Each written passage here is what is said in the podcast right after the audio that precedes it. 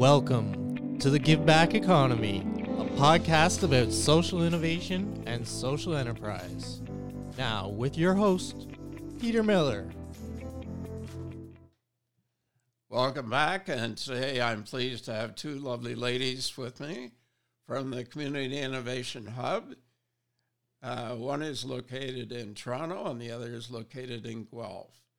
So we have Carla Leon and Colleen Lewis. And I want to start out, ladies, with a little background on you in terms of your academic background and your work experience. So Carla, let's start with you. Thanks for having us today, Peter. So I'm Carla Leon, and I have quite a varied background in that I started in for-profit and somehow made myself very, very quickly over to the nonprofit and social enterprise sector, but really working for Coca-Cola and Canadian Pacific Railway and learning about all these best practices in for-profit business, and then starting my own company, realizing that all these things I had learned that nonprofits and social enterprises need to know them as well, and how much more complicated it was to then make sure that you had this layer of making sure that you make a social impact being as or more important than just the financial impact, and how complicated that can be. So that happened about 7 years ago, and I find it a lot more rewarding and lots of fun working with the United Church, working with the Social Innovation Challenge, launching the Social Mentor Network, and just seeing more and more millennials and Zers or Z-Gen getting interested in this. So lots of fun. What about your academic background, Carla?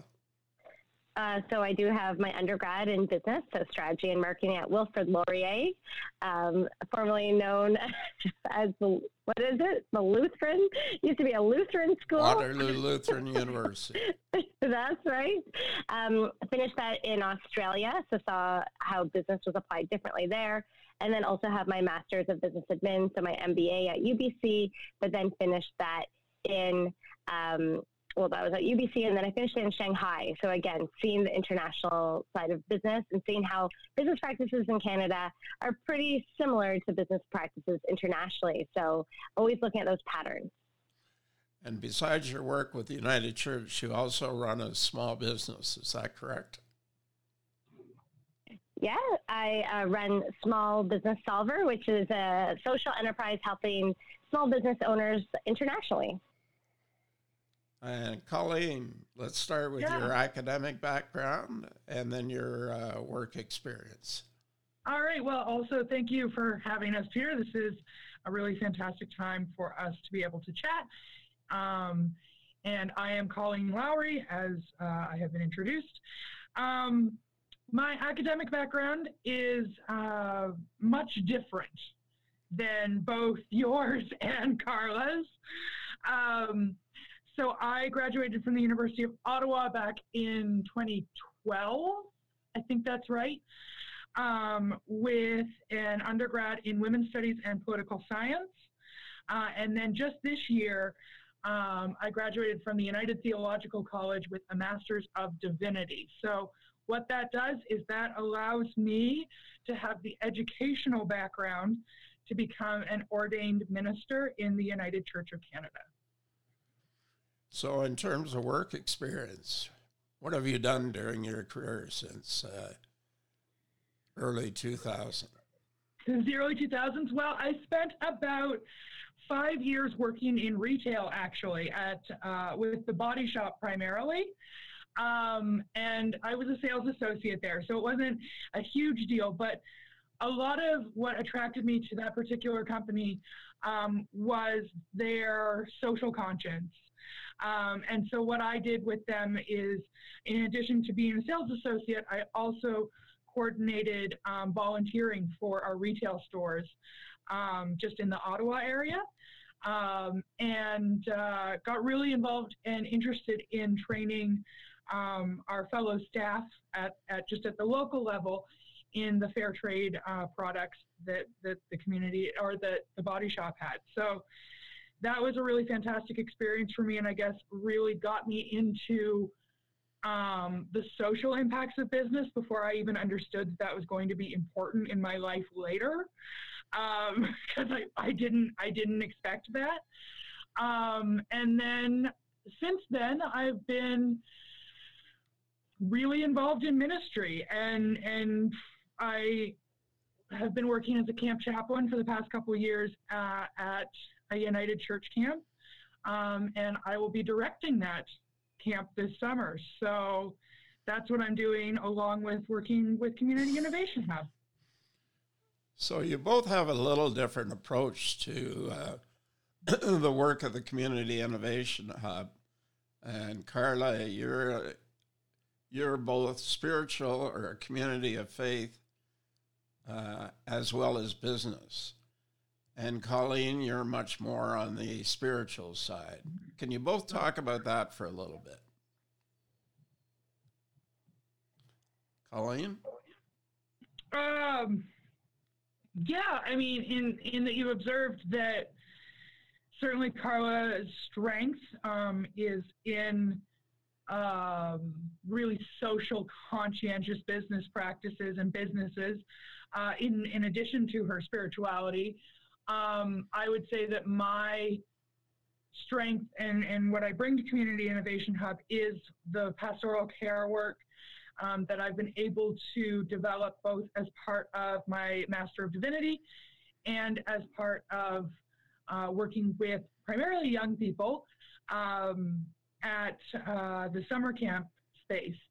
When Carla and I met, what really clicked for us, and possibly why this partnership works really well, is that my biggest focus is on encouraging folks who are doing fantastic work. And I think that too often in our society, we become so isolated that we're just not being seen. And the work that we put in just doesn't get seen and acknowledged along the way, like the little steps, not even the giant successes, but just to have someone that says, I see you and I see what you're doing, is something that I really value for myself. And so it's something that I really value as something that we can do with Community Innovation Hub as well. And Carla has left us for a minute, so... I haven't. I'm here. Okay. Can you comment on the approach that you have, which may be a little bit different than Colleen's? Well, I do want to validate what Colleen was talking about. I mean, number one, it's really important in all these churches and thinking about becoming hubs and thinking about themselves as being relevant in community, is that's a really courageous and brave step. And so Colleen's work is really pivotal in supporting communities of faith acting in this way, because it takes leadership to do that. So that's a really big thing. For my side of things, is what we're understanding is the scale, and understanding that there's literally 30,000 communities of faith across Canada. And then when you open that up internationally, or at least within North America, that's exponential from there. And so when we look at 30,000 communities of faith and what percentage of them might actually start trying to act like a hub or be seeking something new and taking on this courageous new step that's very different than what we would perceive as normal church right now, my big focus has been, how do we scale this? Mm. How do we actually build a network approach? What are some of the processes that we need in place? Like, what is some of the technology? How do we add capacity in order to really nurture this growing network, nurture this peer support, like what documents, what resources do we have to actually create, and where is our time best used in order to really start scaling this up? And many of these community innovation or communities of faith have unused space. Is that correct, Carla? Yeah, I mean, primarily they were really focused on Sunday morning. Originally, though, when they first started, it wasn't just Sunday morning. It was more of a community center in many small towns, hamlets, even bigger towns, they were one of the first structures that were actually built, being the community of faith building. Could be a temple, a mosque, a church, whatever it is. It's really the first place that people began to gather. In fact, the word congregation literally means gathering. Mm-hmm. So it's a gathering place, a hub, the commons. And so it started off like that. Sometimes some of the communities of faith got focused on Sunday as the time to gather and the only time to gather. And others are now, have always been, or are now really looking at how are we using this building for more than just 1 hour a week, and looking at how many hours a week could actually be used. And if it is continuing, still in many places, it is the only building left that is the commons. Mm-hmm. It is the only community space. Some places do have libraries, some places have multiple denominations in them. But, you know, as the world is changing and as it becomes more and more expensive to be maintaining some of these often heritage buildings, there might only be one building left. Not only is that a challenge, but in rural, a lot of youth are not staying in small towns rural. They're actually all moving to the urban centers. I think the number was over 60% of the world's population is expected to be in urban in the next 5 years. I mean, that continues to increase. And so in some of these smaller places, how is community still happening? And I think actually it's these communities of faith in these buildings that is going to be the way that it happens in the future, if it's not already that way. Yeah, and I think what Carla is saying is something that I'm starting to really just see over and over again, which I find really interesting, is this idea of innovation as a return to kind of ancient practice. So much of what we're talking about as brand new and innovative is looking at how things were done and thinking about how we can return to that space with all the things and the social issues and spiritual issues that we're living with right now. And I think that's a really cool framework. And theologically, it also just makes me really happy. So that's something too. Okay. Great comments by both of you. Over the last couple of months, can you give me a couple of examples of how you've seen some of that leadership in some of the communities of faith that you've worked with? Colleen, could you think of a couple? So the story that I'm really in love with right now is with Shelburne Primrose.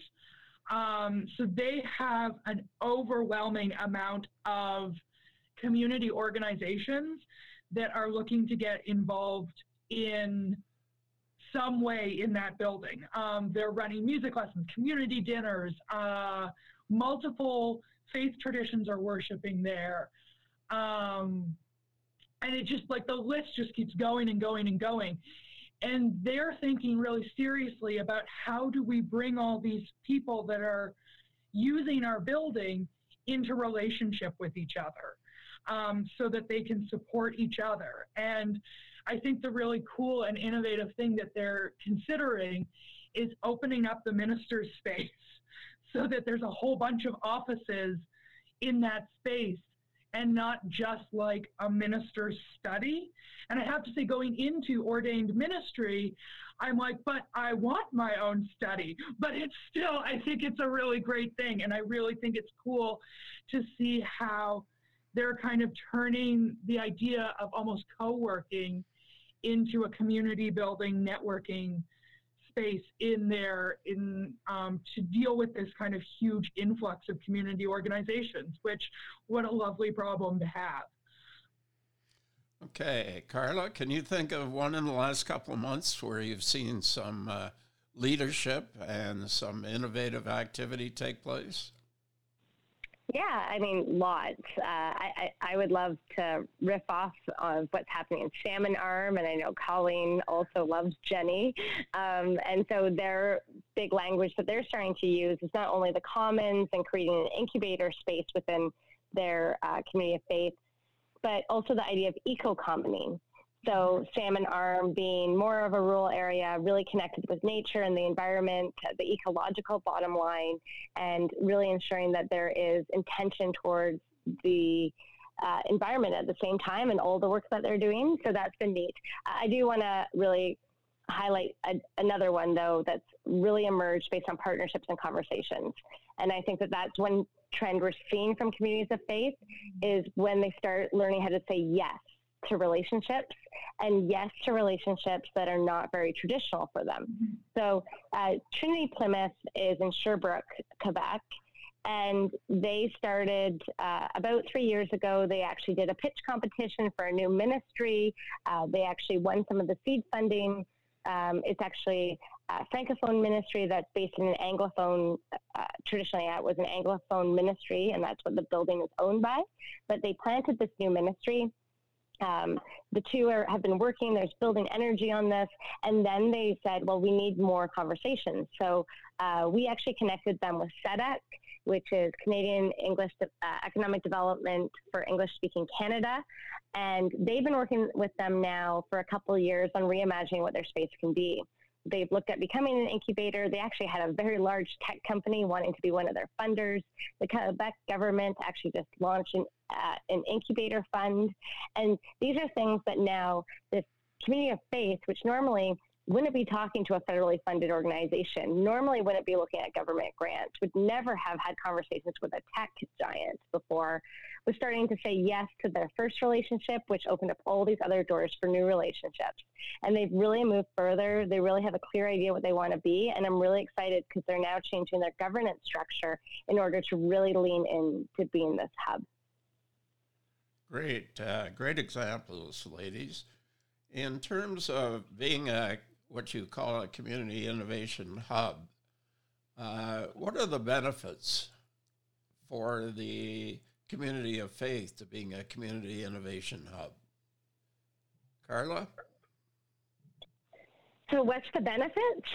I think the biggest thing for a church or a community of faith or a temple or a mosque to start thinking in this way is it's the beginning of thinking about church outside of Sunday or Saturday or whatever their Sabbath is. And it's really the beginning of that mindset shift. So the example of Trinity Plymouth is they said yes to one relationship, which allowed them to say yes to other things. But it's not just saying yes to relationships, it's saying yes to new ideas. So we have examples where a community of faith has launched a social enterprise out of their commercial kitchen. And then after that happened, they launched a food business out of it. And then after that happened, they put a tent outside of the church to actually host theater productions. And after that happened, they started a farmer's market. And after that happened, a local developer wanted to donate the old toilet factory to them. And then after that happened, they actually are looking at doing affordable housing. So it's kind of like, how do you start saying yes to one thing? And it allows, success breeds success. And so the beginning of success is saying yes. Okay, but if I'm a member of the Community of Faith Board of Directors, or whatever the title mm-hmm. is, and mm-hmm. I'm 75 years old, what are the what are the benefits? I mean, that person is quite often reluctant to change. And so they have to be sold on some of the benefits of going this way. What are some of the benefits? Can I jump in? Yes, you can, Colleen. I think no matter what faith tradition you come from, we're all hoping that we can make the world better. And the opportunity to make the world better doesn't come from staying inside your four walls and not going out and not engaging with the community, and expecting people to just show up. It's not going to work. It's not working. It's something that in some ways we keep hoping for, but it's just not, it's not going that way. And we can see that from social isolation, we can see that from climate change, we can see that from poverty issues, from lack of access to services, any number of things. And I would say the majority, if not like actually all of our scriptures from any faith tradition, would prompt us to, push us to, command us to be serving the people who are most in need. And right now, the people who are most in need are people that are overwhelmed and not connected and not spiritually connected in any way, and not community connected and not in relationship. And so to be a community innovation hub means that you're listening to the outcries of your community for something more and something better and more connection and more relationship and a way to change society as it is now and move forward so that our future generations actually exist even. And I think that's why you become a community innovation hub, because you need to be out there, and you need to be in your community if we're going to even see any more generations. Thank you, Colleen. Carla, I've seen on the website that there's some reference to kits and coaching.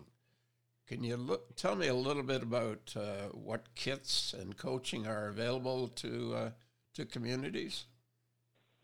Yeah, I think what we would say is that we're walking along the path with people. So at the very beginning, when Colleen introduced herself and I affirmed, like, this is a courageous step, there's a lot of validation that they are going the right way.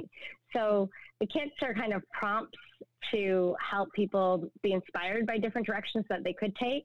And I think that the coaching is ensuring that they are taking the right path. So some of the examples of ways that someone could go is you could consider having an incubator. You could consider doing a design jam to inspire people locally. You could actually create an agri-hood or a co-working space or a newcomer kitchen, or there's all these different ways that you could use your building in different applications with different partnerships. And I think that it's more of a way to inspire them to do this. But the coaching is to make sure that they're not being led astray, and that we're walking with them throughout this. We are very intentionally realizing that this is a hard path to take. Once you get going, it's a lot easier. For some reason, the trail is better cut when you're a little bit further along.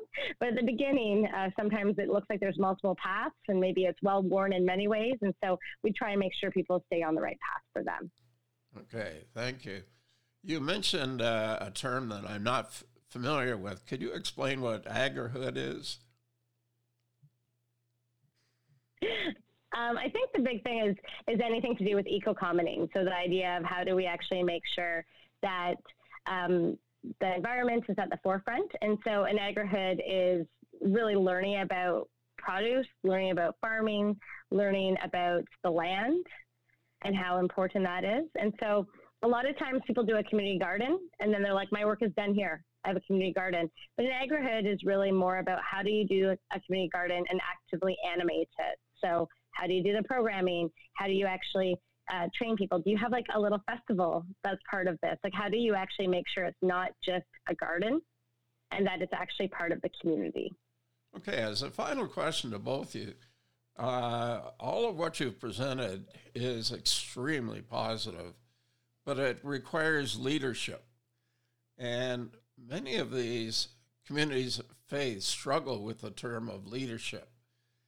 And so my question is, how do you work to overcome that issue of leadership to get the congregations to change? Colleen, I'd like to start that question with you. Well, it's a good question, but it's also maybe a tricky question, so I'm going to ask you to clarify it a little bit more. You're asking about how do we get congregations on board with like the vision of the leaders, or because I'm not sure if I quite understand your question is what I'm saying. How do we develop leaders within these spiritual institutions that will be open to these semi-radical ideas that you've outlined in terms of the various kits and the change. When you have many of the congregations that are in the 60 to 90 age category, and how do they become leaders to affect that change within their own community of faith? I think a lot of conversation. It was funny. I actually was writing about how do you build your team just today. And one of the things that I was writing about was to be intentional about who you choose as leaders. And the thing that's wonderful about communities of faith is that your formal leaders, your staff, chances are they've connected with a lot of people in the congregation. And so they know what people's talents are, what inspires people, what drives people. And so don't just ask generally. People tend to put this as like a bulletin announcement or a social media announcement or a poster. We're looking for leaders to lead social innovation or vision or new ministry. If you just put that out in the bulletin, no one's going to come and talk to you. That sounds like a lot of work. But if you go and you say, listen, I know you retired from working in a government job. I know you retired from nonprofit organizations that are doing really awesome things. I know you for a lot of your working career, you were a farmer, so you know a lot of things about the land. These are some things that we're thinking about as possibilities. I could use your talent to take on that leadership. People are going to be flattered because you've noticed like what they spent their entire lives doing, and B, much more willing to jump in on something that they already see as valuable. So that's a really great piece on how do you get leaders to step up in your congregation. I also think on the young people end of things, or just any age end of things, when we're actually training leaders, we need to be training them for this type of work. And that still isn't necessarily happening in our community of faith schooling. So more emphasis needs to be put on that too. Carla, do you want to add to that? Yeah, I think that Colleen did a great job of saying like how do you start the leadership piece? So it's going to be those internal people, very clearly selected. And so one thing that we say is like getting the right people on the bus. That would be from the book Good to Great. It's like that's what you want to be doing. What we've seen in terms of getting something like this off the ground, you need a core of 3 people. 5 is better. Once you have 5, it gets to 8. We see the number one reason why people often don't want to start is they don't feel that they have internal leadership capacity.